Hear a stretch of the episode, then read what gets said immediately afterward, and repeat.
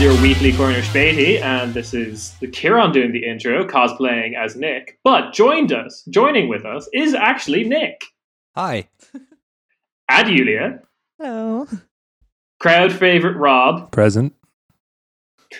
and joining us as our special guest is Casper. Hello. Hey girls. How are things? Just plotting to be here. good, good, good. Very enthusiastic. I appreciate it. Yeah, we love it. Yeah, it's Uh, Well, who can't be with this topic? Am I right? My brain's already Yeah. like I, I yeah. Oh god, I've read so many shit lib uh, uh, uh, takes this week that my brain is mush, and I have decided that I'm just going to start chain smoking again because life does not matter. I thought you were going to say Well, you were going to just stop reading smoking? it, but it's good to just add something else to it.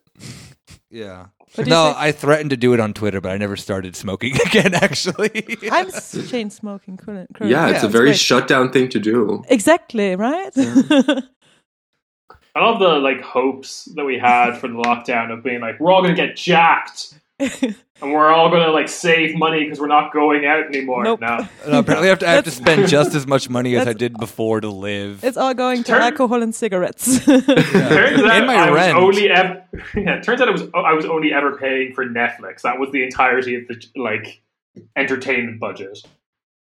Right. So the main topic today is uh, something that I will uh, be chiming in on because it is a Yank German episode. We're talking about Germany's reaction to the new president Uh, now that everything is good. The official Yeah. term for it now is the transatlantic partnership. Now that Joe Biden's back into power, we can finally mend these wounds. So I would appreciate if you take this a little bit more professional, okay?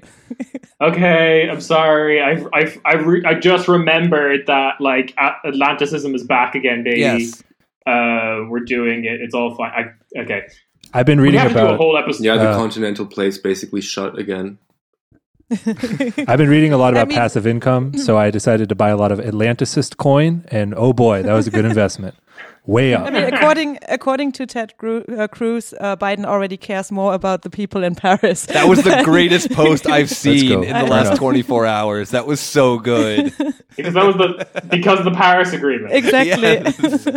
Sick. And the Good Parisians Ted. care back so hard. Yeah. Yeah, They right. Yeah, you know, Joe Street Biden. parties. Joe Biden's actually probably no, actually to be very fair, Joe Biden's probably more popular in France right now than Emmanuel Macron is in his own country. Yeah, I mean, it's not But, like- hard, but No, exactly. but it's, it's I'm more popular than Macron in France. but it's interesting. I mean, it's you meant that as a joke, obviously, haha. But um, it's it is actually the exact same model, right? It's like you claim that Yeah. there's fascists and everyone has to vote for you, and the left has to fall in line behind you.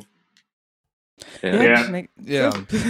it's the Hmm. Macron model. Before we think too much about that uh, possible um, harbinger of the future, um, we're going to stick to yeah, crowning this new era that has just dawned, and especially what. Um, well, I don't know. We've talked on and off about German media here on the show, uh, just a little bit, and I, I think that especially the reporters um, in German media from you know basically all all, all publications, um, and the way they react to politics in the U.S. is an interesting um, prism through which to view uh, all these things we've talked about Atlanticism, uh, liberal democracy, uh, the threats of uh, challenges to that, populism, all these things. And so, Casper, as a journalist, damage.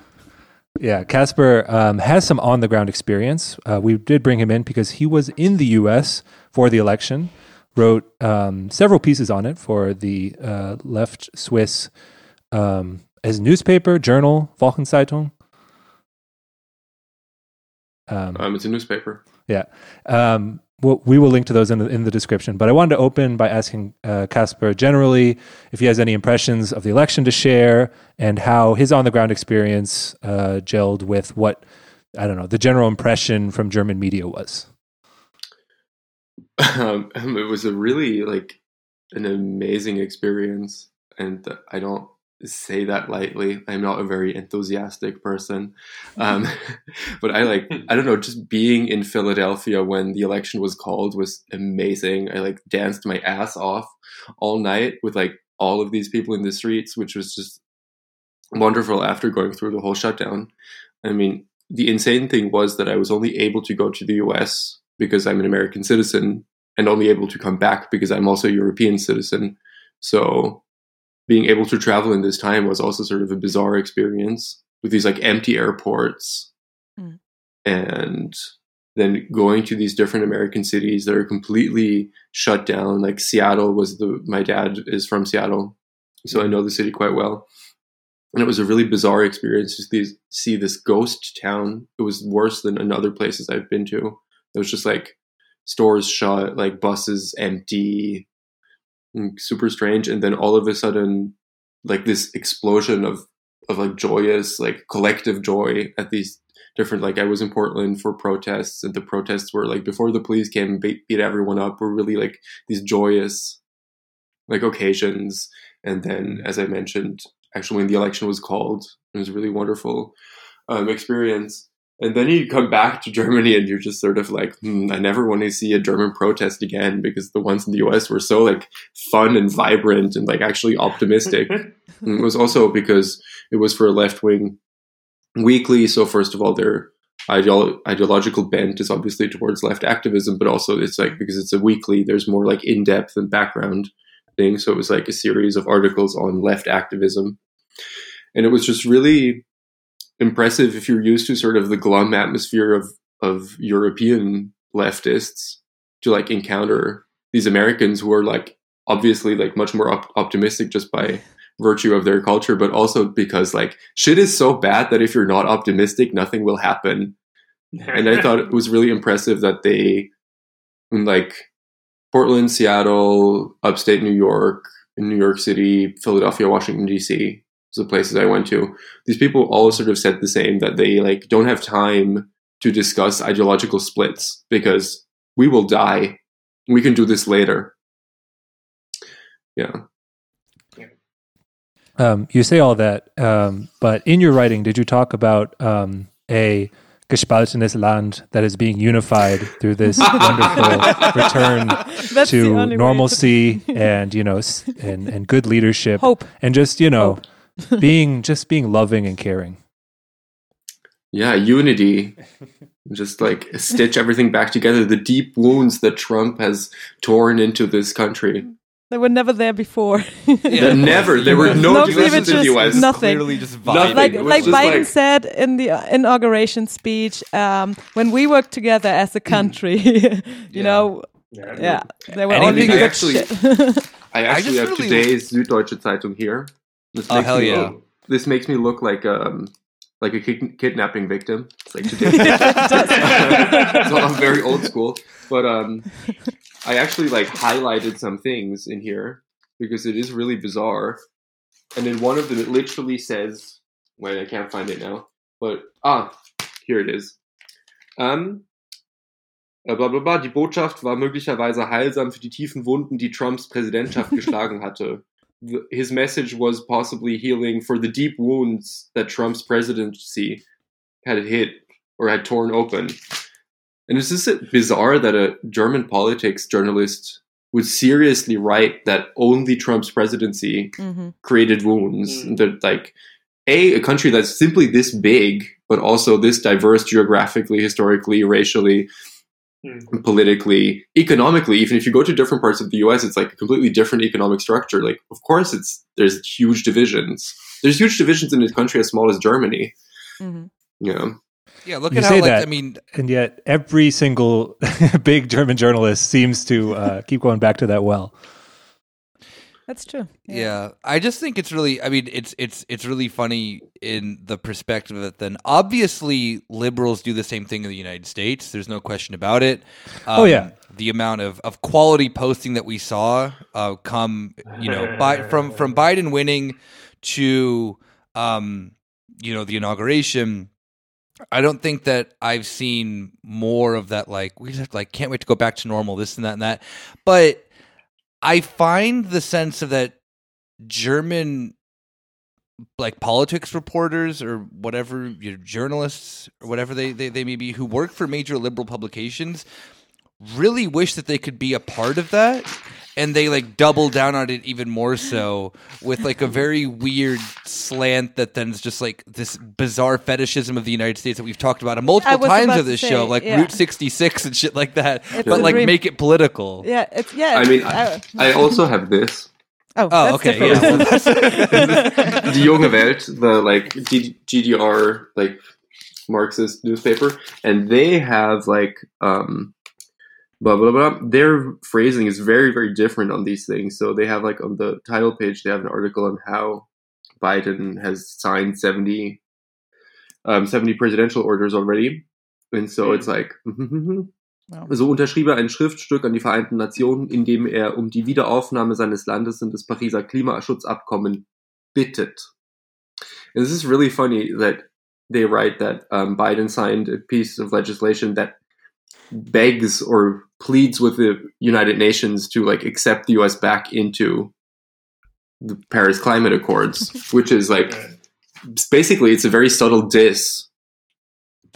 It's like yeah, reducing the the US's power status.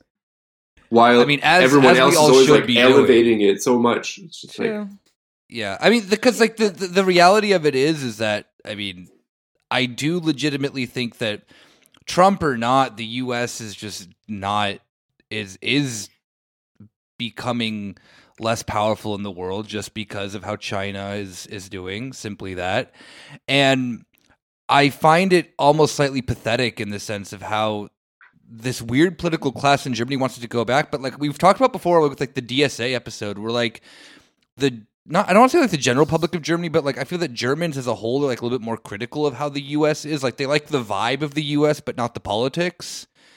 And I think it's like a weird like like that's the thing that I was kind of like like really curious about going into this episode and when we suggested this topic to you, Casper, is that what is then your perspective of then being within the German media structure of seeing how then this attitude towards the US is and then kind of interacting then with a, you know, okay, you're in, you know, Swiss, but you lived you've lived in Germany as well, and that the general attitudes towards the United States, especially towards towards I mean Berlin's obviously an outlier, but I do think that then people are at least oh not overwhelmingly, but have like a general critique of the U.S. is like in its foreign policy, but then still like the US is like culturally what it is. Where I feel that this kind of like mixes both into it at the same time is like, well, the US is just this ultimate good, you know?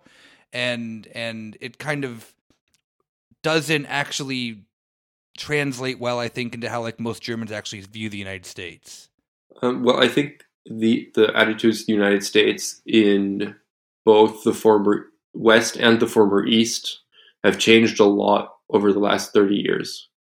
And even five years ago, before Trump, it was very different than today. And I think a lot of how German media reports on Trump has to do with basically domestic politics. I mean, not like a straight line from there, but like an, it's an ideological thing. It's like how do you react to right wing populism or populism as such, and so on. But underlying that, there's a more like general attitude towards the United States that I think has become more positive actually than it used to be in a lot of ways, which has a lot to do with cultural penetration and like exchanges between like transatlantic organizations and like stipends for German journalists to go to the US and so on. Um, and those are like different things. I remember when I moved to Germany because I moved to Germany to work for Die Zeit. And I lived in Germany very briefly before that, but I I don't know. I was not very aware of a lot of things in German society and culture because I just simply did not grow up here. I speak German because my mom is Swiss. I went to high school and university there, but I was not aware of the cultural differences basically. So it was like for me being in Germany is always is still actually after being here for almost 10 years is quite strange because I speak the language perfectly and by now without an accent. uh, um, but often, so I understand what people are saying, but I don't really understand what, what they're saying or why they're saying something. Right. yeah, so this, this, is sort of like what, what Oscar Wilde said about the Britain and the US. It's like two countries divided by a common language, right? Yeah. So, oh yeah. um, because like my my last name is Schaller, and it's spelled with an sh, it's quite obvious that I have like some Anglo background. And then in my first job at Die like this, this kept coming up, and then I noticed that what like things that people said about the US to me were totally bizarre.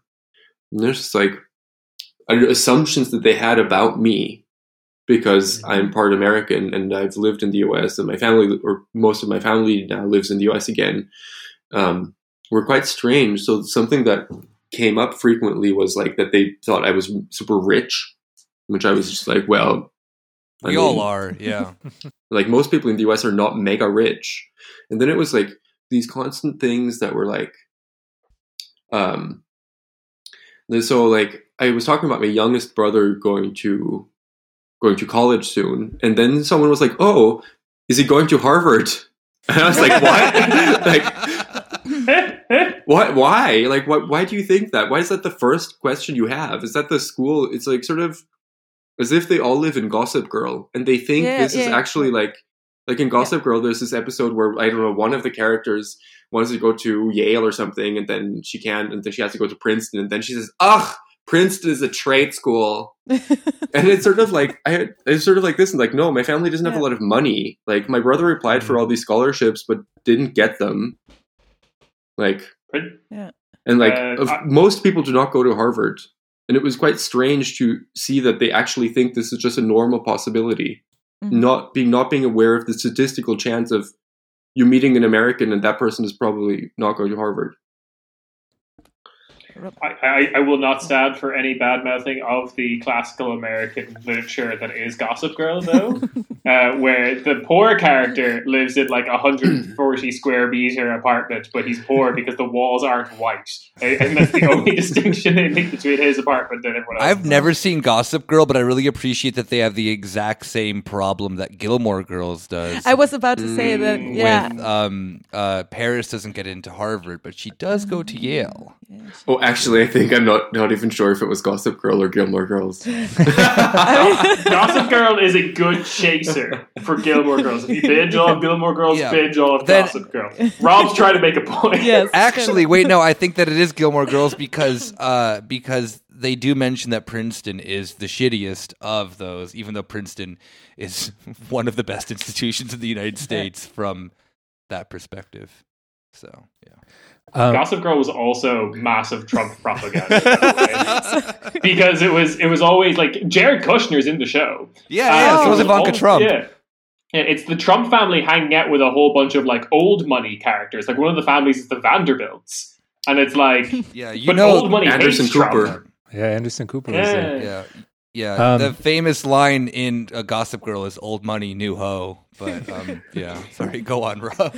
Well, Casper, what you're saying um, just reminded me of um, what what Nick just brought up a second ago, which is that like people in the U.S. like the stuff we're like talking about, like do this too, like these very like broad generalizations of the U.S. and especially like a certain kind of U.S. culture. And I think that a lot of the like liberal reporters, or I would say America experts, or um, the correspondents for big German newspapers or magazines, Spiegel, whatever, who are in the US, they have like it is an authentic reporting in the sense that like the kind of like what we think is cringe or corny or like calling uh Casper you uh, tweeted once about Donald Trump being called Voldemort or even something like uh, even something like Florida set to F by, like, by a professor of American history no way. yeah. So not even a millennial kind of on like uh, I mean TikTok. he was youngish. He was okay, young for yeah. Germany, so he was like forty. Um, I can I can find similarly done stuff like posted on Reddit, but they're not by professors. Even the uh, the, the, the, article, which I think uh, uh, caused a lot of stir around here, which is that uh, Florida is the East Germany of the U.S. Oh yeah, oh my god, that was written by an art. One critic. of my personal favorites. Wait, that was in a German. I saw that in your notes, and I was like, I told one of my East German boyfriends, and he and he like dropped like. I was like, what does this mean? it was a it's a it's a Süddeutsche yeah. Zeitung article behind the paywall, and yet it was like big enough that they had to have a follow up like within the same twenty four hours, yeah. um, being like okay, you know, analyzing the, yeah. the kerfuffle. Well, so they, Germans they just probably, wanted to I make Florida. I mean, this is speculation on my part, but I can totally see what happened. That they simultaneously dunked on their own internal like minority, like minoritized population, yeah. and also on sort of rednecks. Yes. Yeah. In the US. So it's just like this liberal like pyramid. You can like dunk on two populations at the same time by comparing them to each other. That's just the classic, the classic double-handed yeah. dunk that everyone's doing. no, but what, what I'm getting at, we're so adept at basketball. Yeah. What, what I'm getting at is that like always been.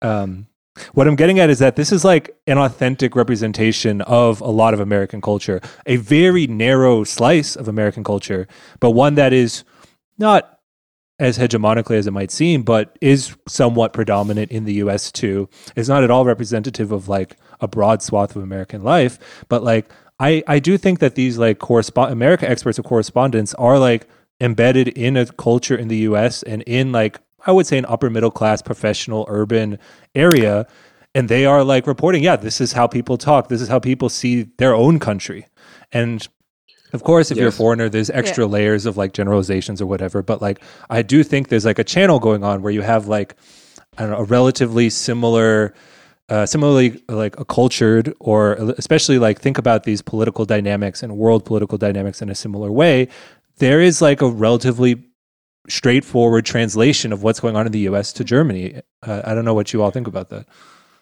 Well, I mean, I mean, I know from experience and talking to other European journalists who've worked in the US, both people I consider friendly and like sort of vaguely politically aligned and not, that European journalists are often super close with the Brookings Institution. Mm. So if you we check, see it, yeah. So if you check just like whatever, if it's like Süddeutsche Zeitung, Le Monde, um, La Stampa, whatever, um, you have these like experts, quote unquote, and they're all associated with Brookings Institution. So you have like a liberal, vaguely like slightly left of center institution that's very close to the Democratic Party that is pr- presented as neutral, right? and you might agree with a lot of their positions or not, but they're definitely not simply neutral. And the question that I have, or the purely on a professional level, is how come reporting on the US is so different in style and in its stance to its object of reporting than reporting is on China or Russia or even France? Like, why this kind of thing does not happen in China? Because China's like bad and we know that it's bad. Like right? So like everything already is like filtered. We know like russia is mm. like russian authorities are not to be trusted but this even happens with other european countries. Like not even france is reported on in this way or italy like especially not italy because italy is one of the pigs of course so it's not to be trusted at all its elites are not to be trusted but like no one just like German media does not report on France the way the French elite wants people to think about its population. In the US, this is what happens. It's just like the American, like slightly left left liberal elites narrative about the country is what is considered the truth and like actual yeah. fact.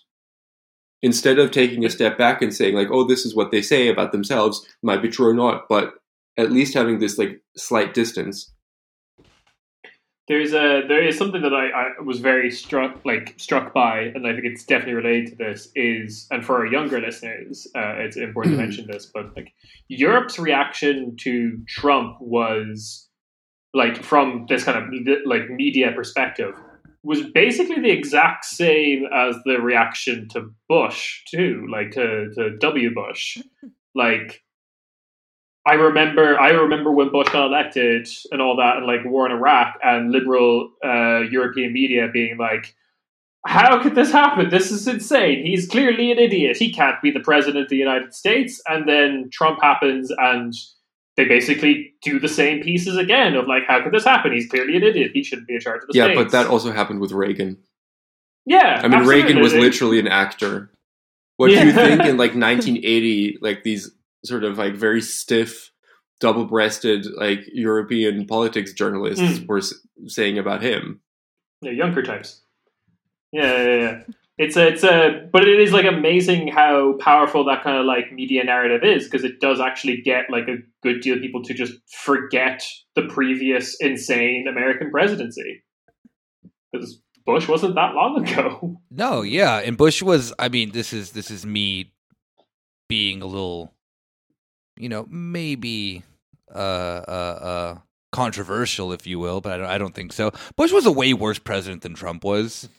Just like the expand, like I mean, post 9-11 world comes down to how Bush kind of created the security apparatus that the United States has that is mm. as brutal and as invasive as it is. Trump is awful. Don't get me wrong. Donald Trump is a unique um, phenomenon of how the United States just is culturally. Like I think that he is. I think he is different, especially because of his celebrity and the time and point that he came along. And to be very fair, he he went up against the easiest person to campaign against because Hillary Clinton didn't campaign as a campaign should exist.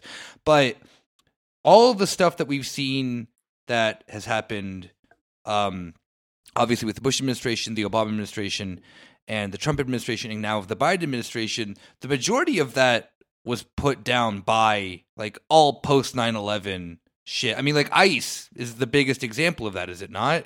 Yeah, Part of the D- uh, Department of Homeland Security. Yeah, 2002. Mm-hmm.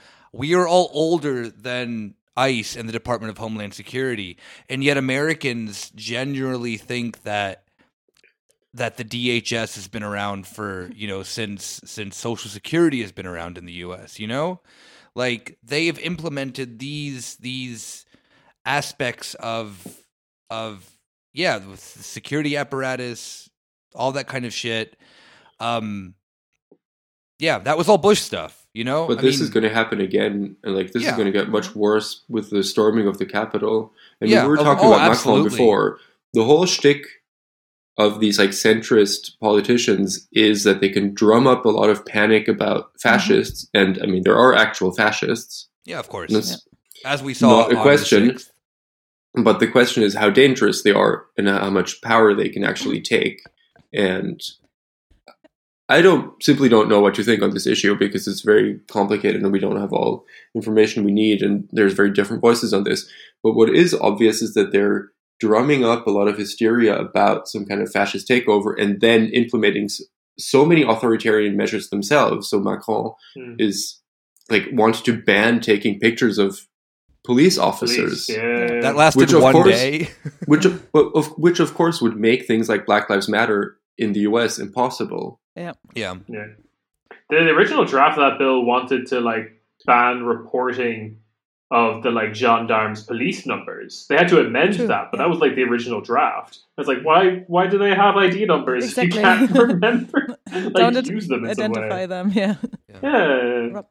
Rob? Uh, I just want to circle back uh, to like the media question because I think I think what we're getting at is that is two things. One, like the American media apparatus exists like American an American individual's relationship to what happened um, during, let's say, the Capitol uh, uh, riot, or I don't know, a lot of relationship to Trump is so mediated through media um, that it is like I don't want to say it's the same because it's absolutely not uh, to a German's relationship to the same thing, but it is like approaching a similar model of politicization because um, this contrasts, I mean, directly with a lot of movements on the ground. But for the people who are more and more getting everything online and are on social media all the time, it is a similar.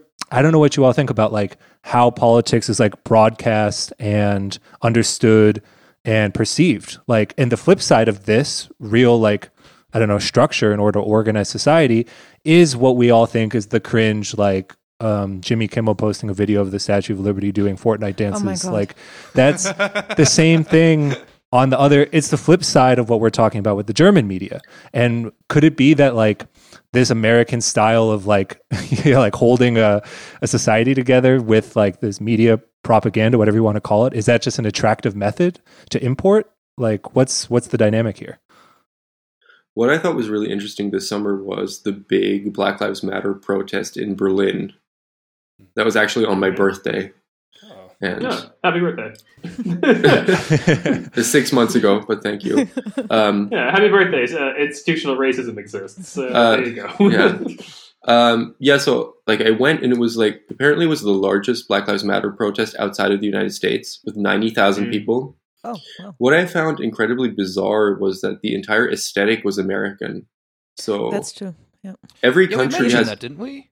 Uh, We Yulia and I I, no, went- maybe you mentioned it on air, but Yulia and I had this big exact conversation. Yeah. Yeah. Mm, go on. Yeah, yeah, yeah. yeah so like every country has its own like radical aesthetic or protest aesthetic it's different if you go to a protest in italy it's going to be different than even in spain or in, Mhm. in france and like the chants were in english the signs were in The english Science, exactly. Yeah.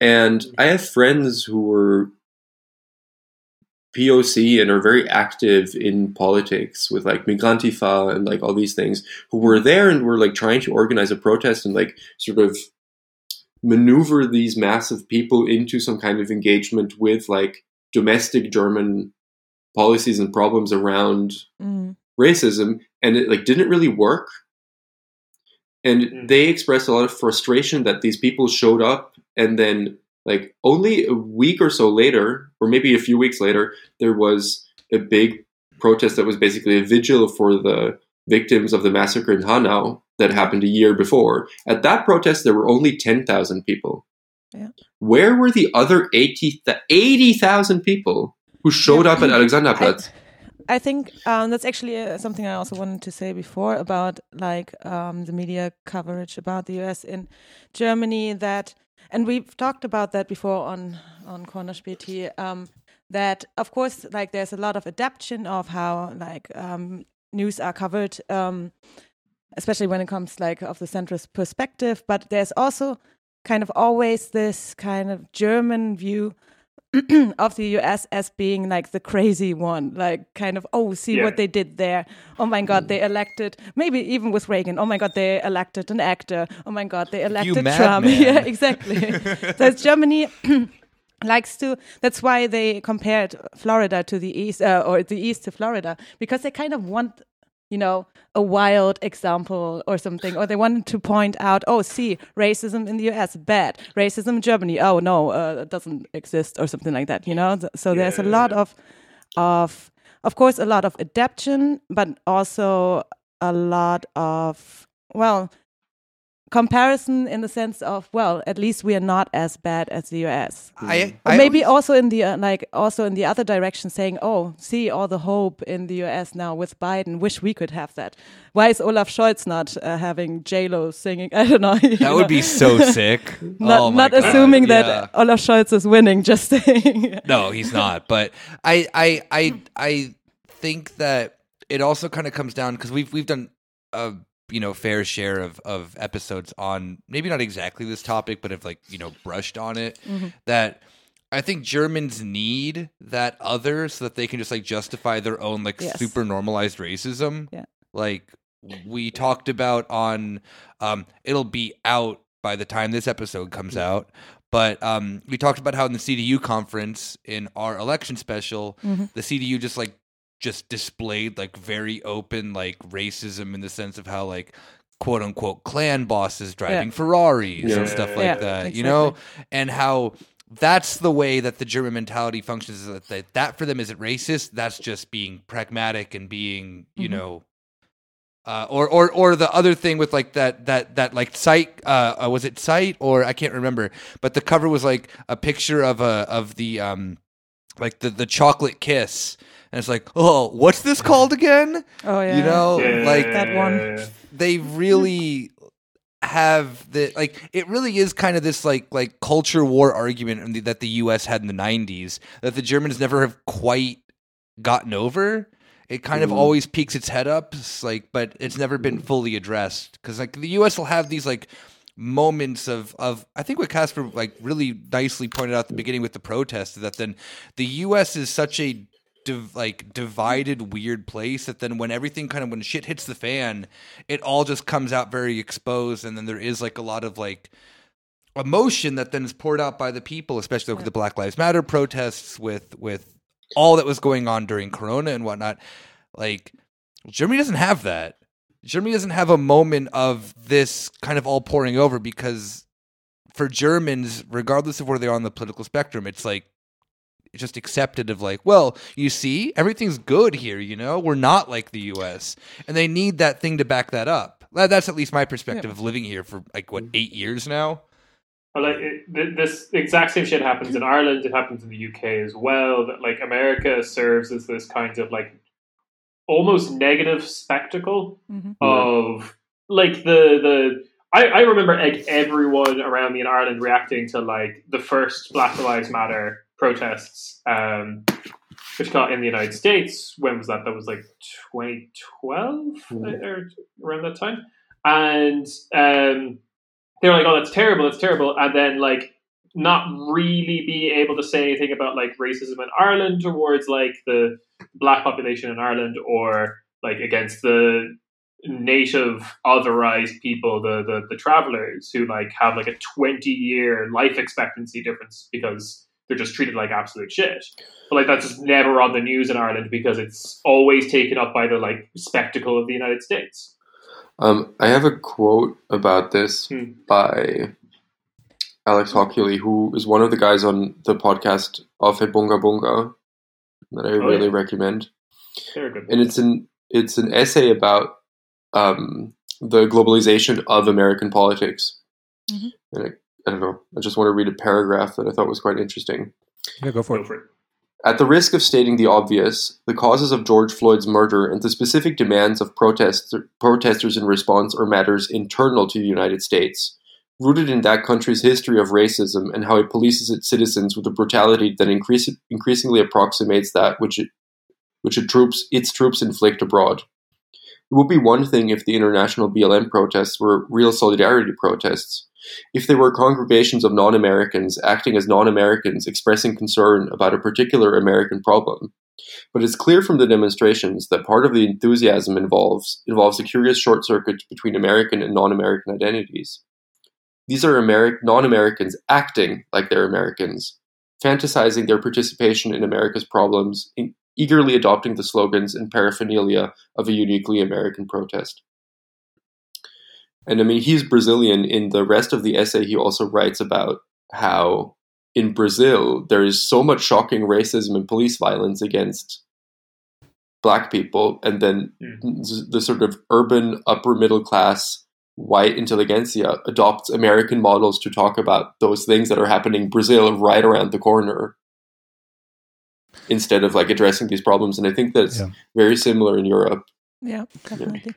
I think um, I remember at the time when we, I don't know, did at least one. I think it was on one episode we did about police violence um, across Europe. We kind of looked at a few different Yeah. countries. I remember being optimistic in the sense that, like, oh well, this is like a new opportunity to like give like new momentum to these movements or shine a light or something, you know. And it's because America has this role in you know a political media ecosystem that it's like um, since it's like a core part of the circuitry, like you can't shut off the like bad news, you know, just because you like, you know, if you're using it for another purpose, you're going to get get this purpose too. Like, you know, you can't turn like consumption of American culture into like this uh, have such a like, I don't know, um, big part in the media cultural space of European countries, and then like not accept the you know the movements of Black Lives Matter and things like that. But I do. Maybe I didn't put it together fully at the time, but I remember being at the big at the uh, big uh, Black Lives Matter protest, the one you're talking about, Casper, and it was just sort of like, well, this is just not what's going on in the U.S. Because I mean, as an American in Germany, I'm like, I'm talking to friends, look at my phone, and it's like, well, this is just not the same thing that's going on. Like, Mm. and I mean, and that that's not to say that like the crimes don't happen in the same way, but like this response, at least under this label, it's just it's not the same. I just had the very bizarre feeling when I was at that big protest in June that especially the really young people, like the teenagers and people in their early 20s, didn't seem like they live in Germany. They seemed like they live on Instagram. it was like that was their and then in on the internet because the US is the largest western country has the dominant language dominant culture dominant Mhm. technological Yeah. platforms everything becomes american Mm. it's it, it is it's an interesting thing because it's also kind of just the like is there any is it's almost like is there any point in fighting against it uh is like is kind of a question because i have seen now since like the uh I don't know what we call it now in retrospect, but the Black Lives Matter Black Lives Matter movement that happened this year in 20 or not last year. Jesus Christ, what time is it? Uh, in 2020. It's 806, Kieran. It's not too Sick. um, but like I have seen since then more. Um, before that happened, a lot of the like depoliticized American expats in Berlin that I would talk to would talk about like Black Lives Matter and like, oh, it's bad, you know, the states it's so brutal, blah blah blah. After the stuff that happened in uh, like middle of last year, I did hear more of them talking about like Oury Jalloh, like Jalloh. Am I Mhm. pronouncing his name Yeah. right? Yeah. yeah, yeah, yeah. So like, they, I something happened. It's definitely not enough, but they're like beginning to like understand that like this is not an American exclusive problem. Um, I just don't know if there's any way I to like fight there was- the Americanization. there was stuff happening before and that's the thing. So the stuff happening Mm. before is mostly coming from from uh, you know friends or family of the people that that um, that died in like encountering the police. We had cases in hamburg. We had cases like Oury Jalloh. There was a lot of stuff happening but it doesn't reach the like white public in that sense. So maybe now, yeah, because of the um, BLM protests in the US, maybe now people are paying attention to it. But it's actually, uh, since Caspar also um, mentioned uh, Hanau, I mean, there was, as you said, there was a protest going on, but people don't seem to care about it that much. No. Even when it mm. happened, you know, it's always mm. kind of like brushed off, and the only people are, that are keeping it alive are the people that are, you know, organizing and, and like starting the protest is, is Yeah. basically close family or friends of the people that died. Sometimes I feel like the German public or German media care more about neo Nazis in the United States Yeah, than the neo Nazis that are literally down the Exactly. street. Oh, you mean There is- the, there uh, the a- daily Einzelfälle that are here? exactly. Because of course it's much easier to like judge something that happens in a place where you don't actually have any political stake apart Yeah. from sort of some kind of symbolic self-identification but like here you actually have to deal with like the structures of the state whatever your racist Mm. uncle or something hmm I, I think it's it's it's interesting because it's it's it's almost as if what's happening in Europe is like white middle class American politics, but for the world. Because like the reason why a lot of the like white middle class in America is able to talk about this, like like even the intelligentsia in Brazil that you were talking about in that article, because they're detached from it. Politics becomes almost like a spectator sport rather than something that's actually going to impact your life. And America can just be that for every European, Yeah. uh, regardless of your socioeconomic standing. Yeah, it's like a. I mean, it's basically also what we get out of America is, is I mean, stuff like Netflix or something like that. So it's basically like just Yeah. a fun TV show for. I, what I also think is quite, I mean, this is on the cultural level because you mentioned Netflix, is that Europeans and Germans actually more so than other Europeans, like Italians don't have this, for example, but like Germans are v- are very inclined to forget their own pop cultural history. Yep. And then just think that like in the American like 80s and pop culture are also their 80s, which of course Yeah. today is Yeah. true, but in the actual 1980s in Germany, people were not watching that in ma- many American TV shows. But like things Yeah. that were actually on TV here, people completely forget. So there's this weird like implanted memory thing going on on this cultural level. And I recently watched um, Mars Attacks, Oh, and I great streamed it from Amazon Prime. and then there, there's this amazing scene where the Martians destroy all of these like sort of wonders of the world, right? And then they like Mm. they like carve out alien faces into Mount Rushmore, and then they demolish the Eiffel Tower, and they like Yeah. bulldoze the with a bowling ball. They like um, destroy the Easter Island statues, and they destroy Mecca, and they just cut a lot of these scenes. Basically, Amazon cut out the scenes where the Martians destroy non-Western uh, landmarks because it could be offensive. But they also don't like write anywhere. It's not like there's a little thing like Oh. bling. By the way, for like cultural sensitivity reasons, we like edited this, and This is a This new thing that keeps popping up. Like people have mentioned it in other movies. I don't remember them off the top of my Yeah. head. yeah. and it's quite shocking that this is happening. So basically, our cultural memory is just being deci- like is being censored. Speaking and of but I mean, th- thought this was really interesting Yeah. because this is basically what happens with Germans today. They Mm-hmm. think their memory is the American memory, but it's simply not true. Hmm. And they're also losing touch with a lot of their own domestic cultural and political history, which is really dangerous for things Yeah. that actually happen in this country. The uh, speaking of, of these streaming platforms erasing culture, uh, an American production company has done a live action remake of the classic Italian horny anime Winx Club. Uh, now Oh, yeah, called I know. yeah called Fate: The Winx Saga. Uh, I I, That I sounds- stand for it. That sounds like one of those words that then like like um Vicks vapor rub that then translated to German sounds like jacking off. Mm. But the uh, on a more serious note, like Ireland kind of has a similar thing as well. Uh, like there's there's kind of old people who will complain about like I, I think it was uh, late 2000s, maybe early 2010s. There was this kind of like 80s revival, kind of uh, like fashion and cultural extent. Whenever that song uh, it was acceptable in the 80s came out, and people were Wait, Ireland is having like, a 1980s revival now? Yeah, no, no, that's like kind of late. late 2000s, late 2000s. Okay, so Oh, like okay. normal, Yeah. like like Like- normal people were Yeah. having, yeah. Yeah, when everyone else, When I had like big I said, hair. Yeah, I was like I say, said, when, Ireland's uh, part of the Anglosphere. They get their trends normal. They at least they yeah, we should. do, yeah, yeah. You had what? Oh, Yulia's looking at me like, oh, what? Germany gets their trends late. Yes, you get them two, one or two decades after everyone else. Accept it. You're behind the curve. It's okay. we get them earlier. That's not true. That's not market's true. If you go to New York now, they're like, "Oh my god, you live in Berlin." It's like I love techno, and you're just like it's idiotic. it's like the the Atlantic acts as some kind Yeah. of weird like trend exchange. It's not super clear what happens True. where first. But that's because, but, But- that's because we live in, uh, you know, we are all experiencing digitalisierung, and um, that's the Are we though? that. Are we? No, we aren't. Of course not. We will never be digitalized here, but Oh. maybe. the weird I thing mean, I that just bought a fax machine. Oh. That's That so classic retro. hundred gecs song, fax machine. on the on the cutting edge technology there.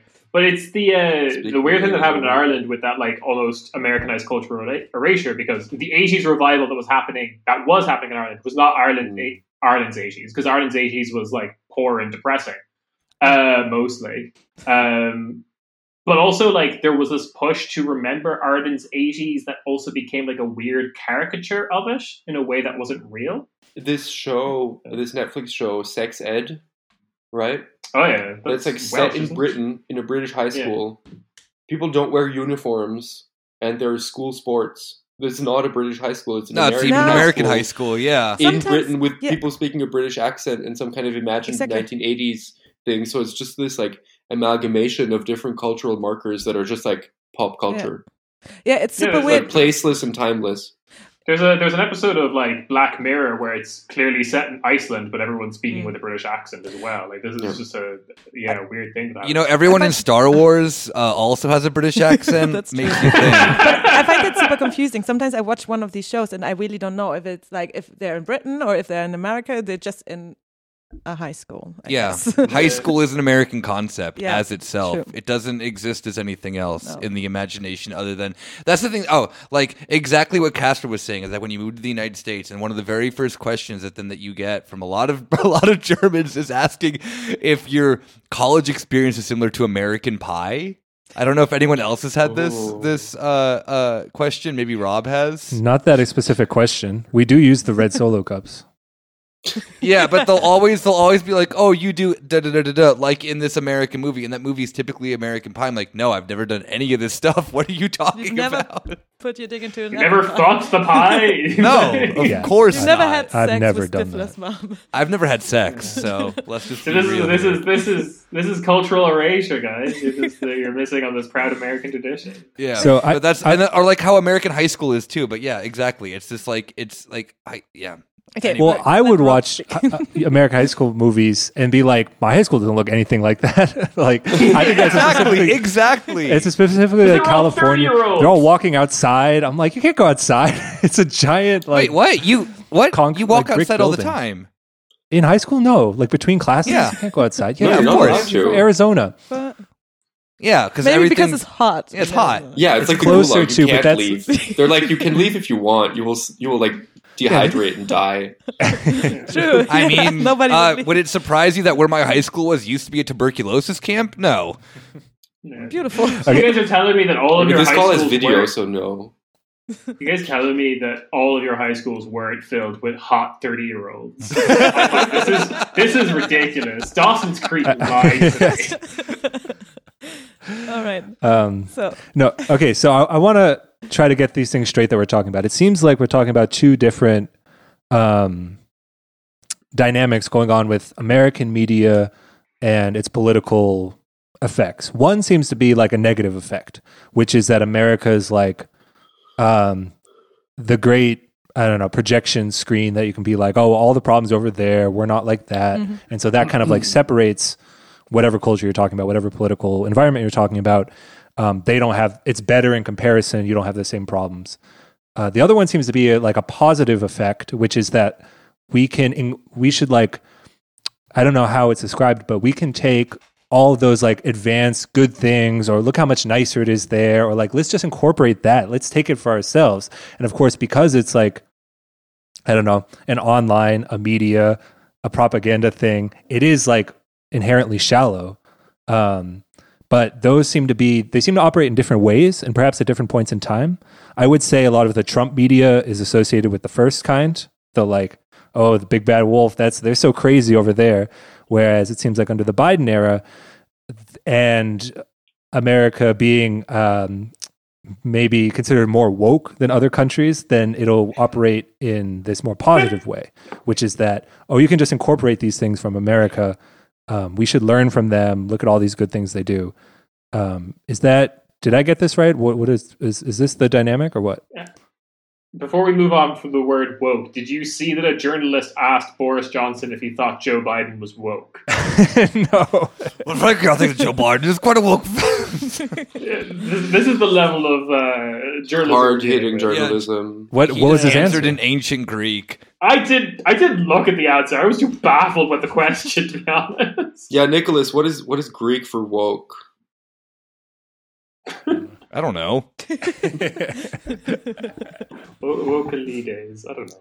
yeah, Uh, wo- Wokalides. it's probably something Okay, like please. Elos or something, so What? like sun or. Like I'm pretty But, sure that uh, knowing knowing how knowing how modern Greek works, they probably just call it like woke, Uh, yeah. and they probably write it even better in the Latin alphabet.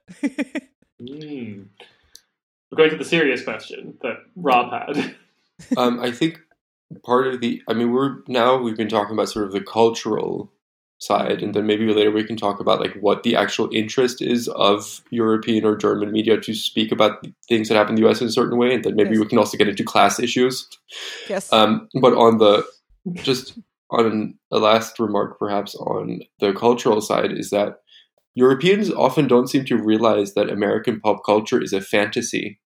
Like what you mentioned about how your high schools did not look like what high schools look like in high school movies. If I have to say high school one more time, I'm going to shoot myself. Um, but in this way, like Gilmore Girls is a fantasy. Gossip Girl is a fantasy. But for some reason, Europeans seem to have this like weird hope that perhaps this is true.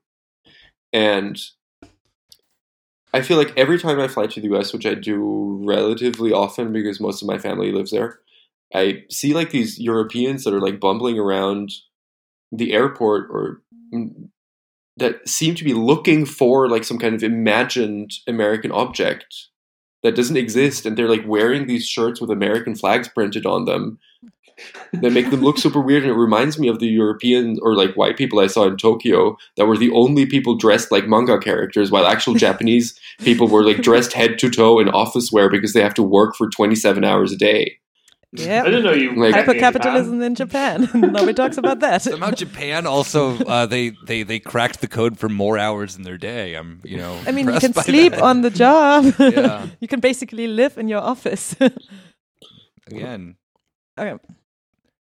um, but did you have anything to add politically you said what um, Okay, so um like what to me the question is what is the point of reporting on the US in this way? I mean, it's not like a conspiracy. I'm not saying they're doing anything on purpose or there's some like cabal of like Germans were like, ha ha ha ha, we will like talk about Joe Biden this way, so the, population thinks this.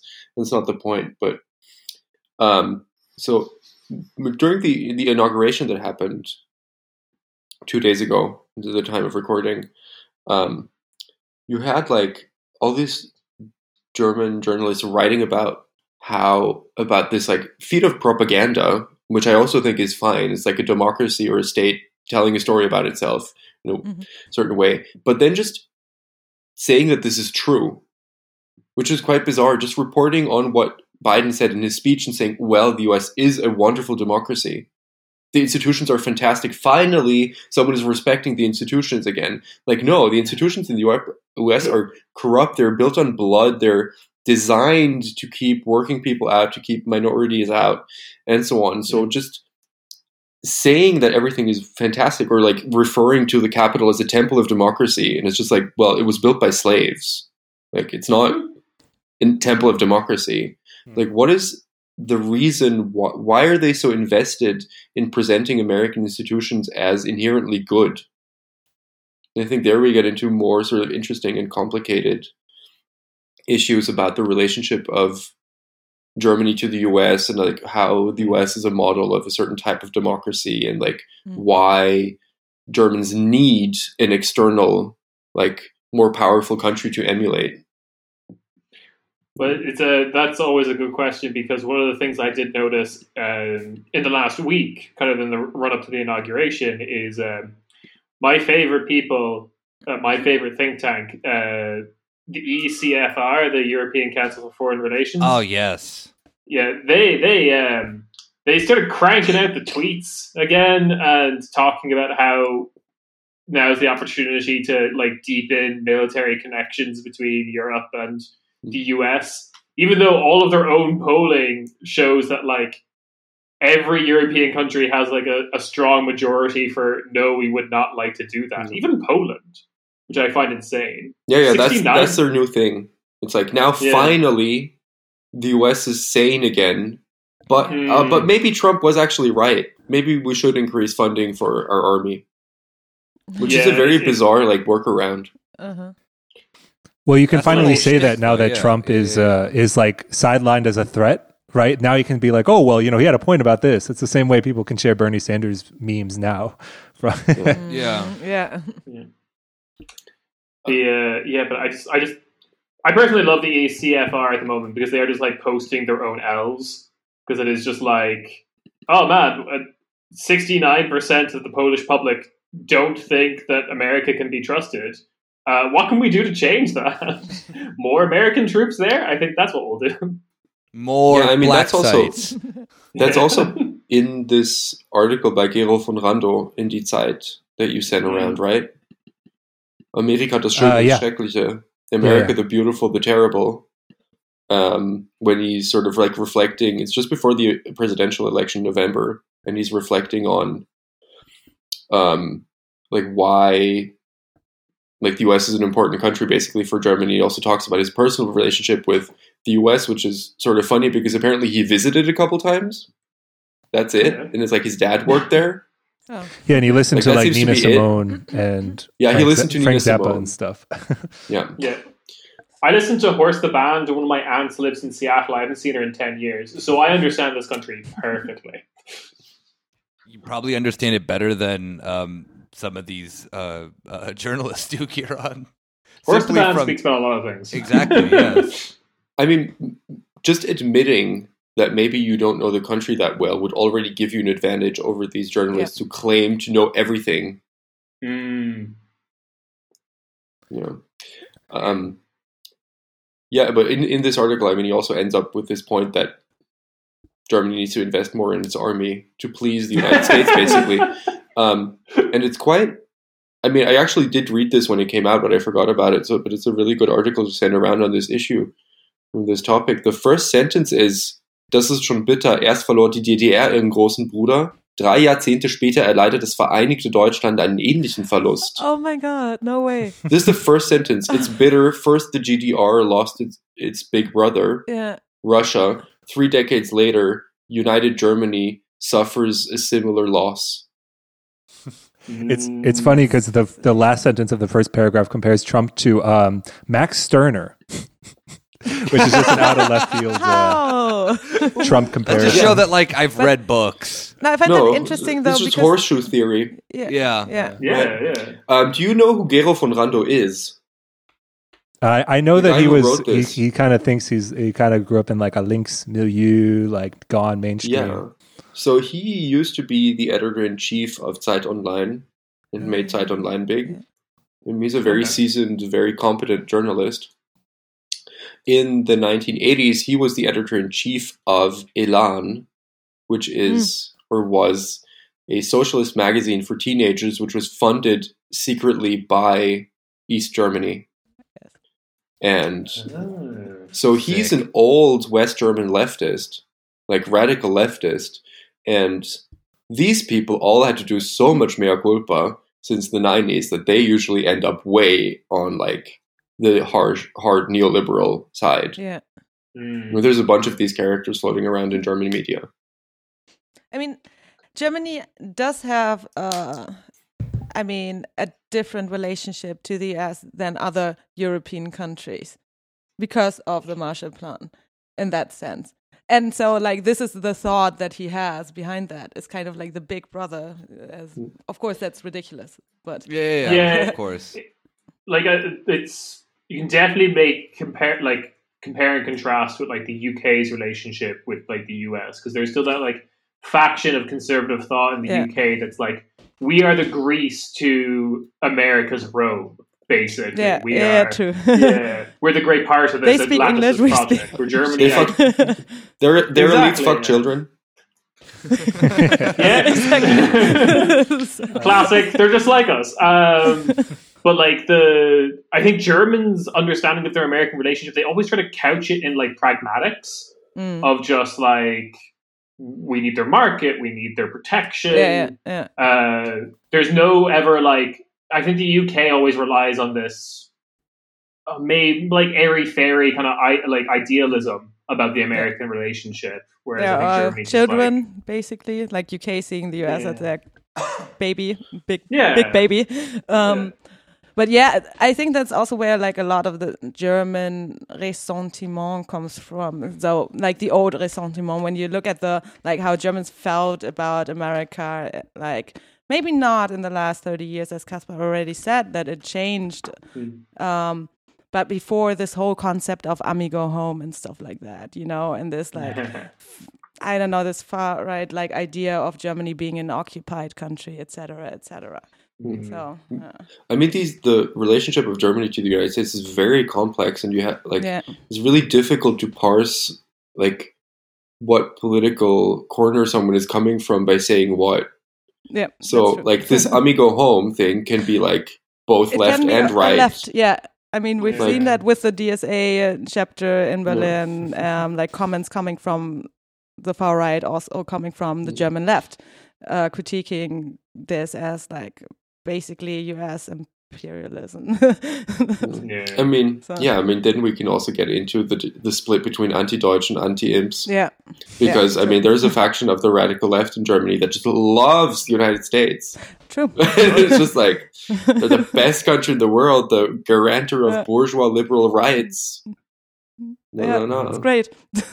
We did we did an episode about it. It's called "Insert Adorno Quote Here," Yeah. uh, I believe. So you can go check that out. It is The Anti-Deutsch. yes.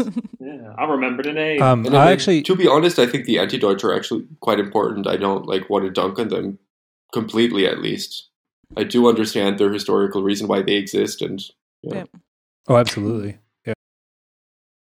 Uh, Yulia mentioned the DSA, so I'll take that opportunity to bring it back to um, the articles, uh, the series of articles. Uh, I think there were five, maybe I missed one, that you wrote, Caspar, during your time in the US, um, because you interview several DSA members, um, but you interview a lot of different movements on the ground. And I think that that is a pretty stark difference to how uh, an, an intercontinental media reporting relationship could work because you do have to like the relationship to you're not reporting on America, capital A, this like fantasy media cultural spectacle that serves like a political per- hegemonic purpose.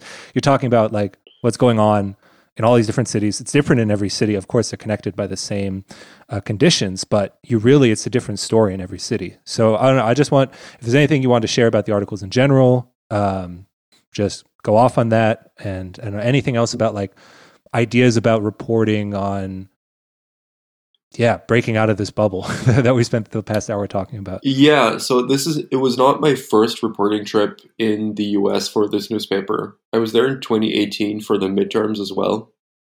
Mm. Um it was that was much shorter though, like I only wrote four articles then this time or three and then one later. And actually on this trip I almost interviewed Alexandria Ocasio Cortez while she was running, and then the meeting was moved, and it was the day I flew back to Europe, and I was like, ah, this like nobody in New York, that's whatever. like, I would have been nice to have her, but whatever. And then I like land, and it's just like, oh shit, now she's famous, and I was like, this close. yeah, um, man. um, but so this time I was there for seven weeks, and the commission was basically well, first of all, I could go because I'm American, as I mentioned. That's why they didn't send one of their own people. They like hired me as a freelancer. But the commission was basically to report on like different social issues leading up to the election, how people are dealing with it. So, um, I chose like different cities where things were happening and people were engaging with issues in an interesting way. And as you mentioned, I ended up talking to a lot of people from DSA, but it's not because I specifically chose DSA. It's because DSA actually shows up and DSA answers your emails. I, mean, I think this is an important point for activists and organizers that if you want to further your message and want to like spread your message, answer journalists' emails. It's not that difficult. It's like we're usually pretty flexible. but yeah, because they actually have actual, actual organizational chops. Yeah. Um, but yeah, the issues are actually quite different in different cities. But yeah, I don't know. Do you want me to say anything more specific? Uh, well, my question was like, did you have this America image in mind, or how much did you when you were Oh. reporting on it? Did you have to avoid it? Did you like? Yeah. Did you not think of it? Um, and I mean, you can share details from the articles because I thought they were really interesting. I definitely learned about. I didn't know anything about. Um, is it Free the People Rochester or For the People? Um, Free the people, Rochester. yeah, that was really. I mean, just like stuff like that. You is you don't even read on like a national scale that much in the U.S. Yeah, I mean, the reason why I went to Rochester was because the paper wanted me to do something on Black Lives Matter, and I was sort of like, but what? like, like, and then if you if you look up the actual the people who claim to have founded Black Lives Matter, they're all like quite Oh, yeah. terrible neoliberals, Yeah, yeah, yeah. and they're like Mhm. Do like photo shoots for Vogue and have like these websites that are just like consumption based, and they do like talks Yeah. for a lot of money, and it's sort of very image based, and it doesn't seem very political. Oh yeah, I mean, without but getting into the you- whole history, like so much of this because it it was birthed out of Ferguson. I mean, the the it was used before too, but that's when it um, I think got really big on a national scale. And a lot of the people who like created the actual hashtag were people who just came to Ferguson, like from they just drove there and showed up. And so there were all, it was always this like twin, this like parallel, I don't know, meanings to the to the movement or whatever. I don't know. Sorry, I interrupted you. Yeah, yeah. but then if you actually look at these at these movements, not only Black Lives Matter, but also other movements around housing, like in Seattle, I wrote about movements around housing and mutual aid and so on, that they really do not have these problems between like identity politics and class politics. Like this thing that is always like such a big issue in liberal media that liberals claim like oh, like they're trying to divide the left somehow. They're saying like, oh, the trans people are against the union workers. And like this is actually not true because a lot of trans people are actually union workers themselves. Mm. Like Yeah. Hmm. and like wh- uh, this girl that I talked to in Seattle was sort of like, yeah, I'm trans and I used to be a programmer and I made $120,000 a year. Doesn't make any sense. Like but most trans people I know are actually really poor and like Hmm. have these both issues at the same time. And so the reason why I decided to go to Rochester was because I thought their movement, their Black Lives Matter movement or chapter, whatever you want to call it, that is Free the People Rochester is actually really interesting because they're very pronounced in combining class issues and race issues. and also because the city itself has a black black female mayor and a black police commissioner. So I wanted to be able to write about what like left wing African Americans who are organized in movements actually think about issues of like black representation in politics and if it's enough that you just have black faces in high places as one of the saying goes and spoiler they really do not think it's enough that was like it was amazing. I also got super drunk with these like nine black lives matter girls. They were like they're really cool. Yeah. But I think something like that is just so it's it sounds so simple, but like uh, to, to put it like uh, in a Reddit nerd way, the like the eternal question of oh, is it identity or is it class is like a feat. It's a feature, not a bug of this mainstream media rep- reporting on movements. Like it's like it's posited as like an uh, oh a never ending question. What are you gonna do? Throw it to commercial break, like you know. Whereas that whereas if you like this other form, like I, what I appreciate about your reporting is that like when you get to some examples, like you're like, well, this is what's actually going on. I think to answer your sort of meta question it, about the image of the US, I think because I'm American, but I grew up abroad. So I'm American socialized. English is my first language. Like I've visited a lot. I went to American schools abroad. Um, I don't think the US is a unified place. Like I don't think you can explain the US is like one thing, right? Like Yeah. so I mean, I, me, I know this as an, as someone from the U.S. that Rob and I live in two different worlds of where we're from. So, like, Yeah. yeah. absolutely. So it's neither it's just not alien or exotic to me and it's also not like the country itself or national american culture is not on a pedestal for me. Like Mm. um but at the same time because i grew up abroad it's still like i don't know i still have a certain distance to it so i think i can i can write about it quite well if i may say so myself for a european audience. Because i can still see things that like europeans would notice and so on without being completely like steamrolled by Yep. i don't know the size of the hamburgers Route 66. Oh man, those That's hamburgers. all that matters. they're so good oh. Yeah, no joke. Yeah. Oh, the the chick the, the fried chicken on waffles I had in DC. Oh, the, Chicken and waffles. Oh my oh, god. Oh. the best grits in my life on this trip. Ugh, maybe we should take a few minutes to talk about concrete examples of German reporting. So, like, just like the Spiegel cover that Mm, shows yeah. Oh, Trump yeah, beheading yeah, the- yeah, yeah, Let's do yeah, that, yeah. the. Statue of Liberty because the new one is Joe Biden putting Oh, the head back dang. onto You know what? Statue I'm so of glad no that he does that. Yeah. Wow. Let me just Yeah, and he's wearing a mask.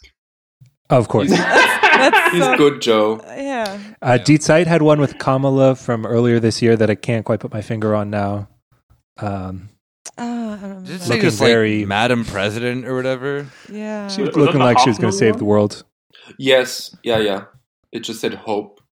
Oh, yeah, yeah, I yeah. mean, yeah, that's the buzzword, isn't it? I mean, Yeah, we liberal wanna go buzzword Obama. is yeah, hope. exactly. Yeah. Yeah. Every And I black mean, the- person in the United States uses the word hope when they run for office. Nothing else. That's the only thing that Germans know. no, I'm talking about liberals in general. I like no, no, no. But I mean, I Yeah. mean, this also points to, by the way, how just like bad people's English is, or like things that like Thank you. you, the no, no, but like the the the pod the Zeit podcast on the United States, Yep. right, is called Mm. OK America.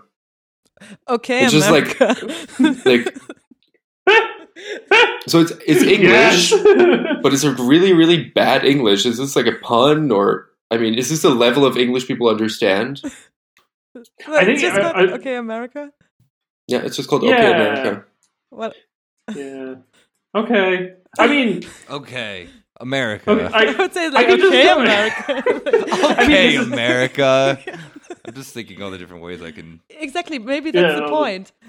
It depends on what they're talking we about. might so you yeah. can we might be giving. To, I was thinking about how like okay is the greatest contribution to the English language that the Americans ever did because like linguistically no one. Oh, you're Still, no one knows where that word comes from. I know exactly, but so was you. So were you. No, I wasn't. I'm just thinking like the way that I read this is like the the real way of if I read that would be like the Okay, Okay. America. Okay, America. Well, I was looking Oh, at that's a so, like, condescending every, German, huh? Yeah, exactly. Uh-huh. Exactly. because every every normie podcast has in the artwork the like host the podcast hope like holding a cup of coffee and looking at you like they're really happy to see you this morning. Except for What- that, it's Is that- probably some man who looks like Jan Böhmermann who is who is uh, hosting it. Or Joe Laschet. Or Joe the. Laschet. Um, Yeah, but they're maybe can I remind person. you of, of the pre-Trump uh, discussion that the um, BPB, together with like some some Oh yeah, had? post racism in the United States. exactly, whatever? which was called no, What's Up America? What's up, America? Yeah, was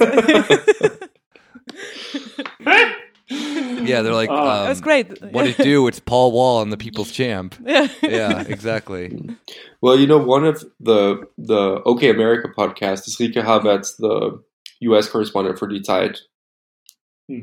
and Klaus Brinkbäumer used to be the editor in chief of Der Spiegel, Oh. who had to leave the Spiegel under a pall. Um, but he lived in the U.S. for a while, which qualifies him to host a podcast for, I guess, a lot of money. And he wrote um, a column for Tagesspiegel, Berlin newspaper, about his time in New Mm. York. And here you really see this class issue that we talked about how Europeans are often incapable of seeing their own class position or recognizing the class position of the Americans that they deal with. So he wrote about how he was always hanging out at the New York Yacht Center. That was his like home. So he's Mine like, too, homie. yeah, it's like a column from last year. Um, and he's talking about like how sad New York City is with Corona, nothing's happening. He's remembering the good times at the New York at the Manhattan Yacht Club, and he writes. In, in Clubs wie diesen trafen sich in New York Bankerinnen mit Schauspielern, UNO-Menschen, Politikerinnen, Schriftsteller, Anwälte, alle offen für alle anderen. So öffnete sich die Stadt auch für mich. So fand ich hinein, jenseits der Korrespondentenwelt. Das war mein New York. So Oh in my clubs like these, um, in New York, bankers and actors met UN staff, politi- politicians, writers, lawyers. Everything was open for everyone. That's Everyone. everyone.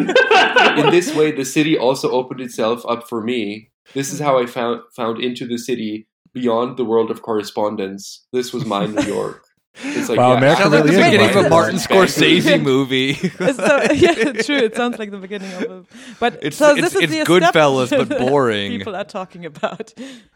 No, it's interesting. That, that's wonderful. Yeah. I'm sorry, that rules. Like everyone was here. Writers, UN, um, uh, corporate lawyers. How do then they not Military- under- estate lawyers? How do they not understand Trump? Then is the thing I don't understand. Is that then you're literally hanging out with then the people who Trump probably also hangs out with, yet they can't wrap their head around then the spectacle of then what allows someone like a Trump to exist in American culture. You know, like th- either they're bullshitting or they only see this then as a cultural phenomenon and not how the United States can exist. You know, simultaneously, culturally and politically. But the thing is, they know like politicians and lawyers. They don't know anyone who's ever been homeless, right? No, And, exactly. like yeah. I know people in the U.S. who've been homeless. Yeah. Like yeah. it's just a fact of life. And if uh, you're not aware of this, Yeah. then you have a completely warped idea of what the U.S. is. exactly. Yeah, that's fascinating that you can be so removed from you know the reality and the complexity of society and what is going on that you really believe that this is New York and this is New York Yeah. opening up to you. and, and yet I have to say it's not it's it's it's not the same, but like so many Americans live that way too. They, they don't know a homeless person, and the, all Oh, the media sure. they consume is like so. They think like like well, why don't they just get an apartment? You know, like that's it's not like as many people, but some Or people job. and especially the people who like uh, have high positions in media can operate in a somewhat similar way. It just shows that America Yes, is but, like your, a little. but your job as a correspondent is to see that and not be swallowed by it. Exactly. no, no, Exactly. exactly, exactly. It's a It- it- different it's- role, but I'm just trying to uh, Yeah.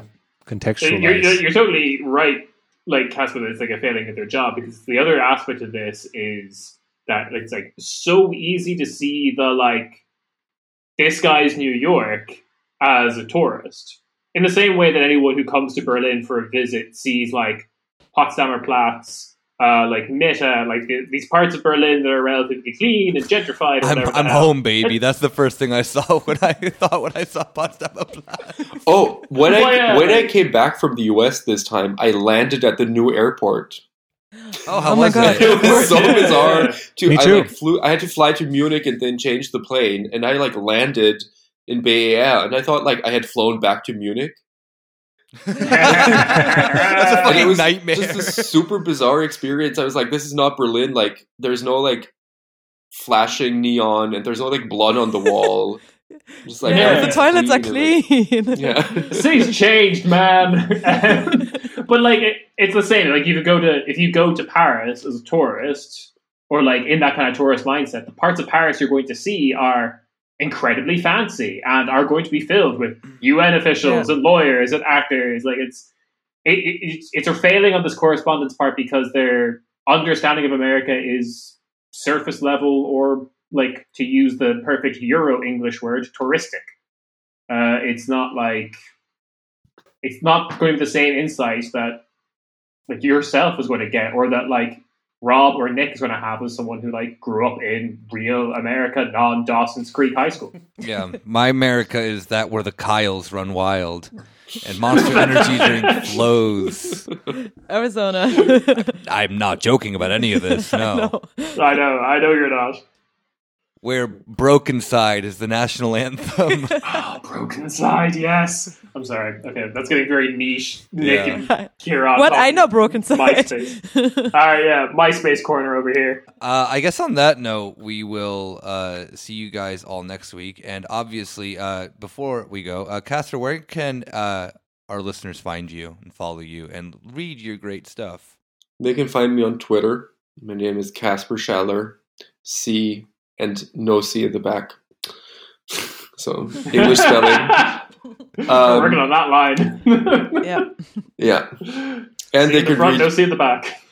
Yeah, I mean, I publish regularly in Die Zeit and Der Freitag, and I write for Jacobin, the German Jacobin, and lots and so on. Yeah. We'll have uh, links to descriptions of some of the articles that you wrote that we mentioned in this episode, as well as a link to your Twitter account in the description of this episode, so people can find you if they don't know how to spell anything. I am illiterate, so yes. yeah. Uh, cool. All right. Well, thank you very much for listening. Ciao, ciao. Peace. Bye. Bye.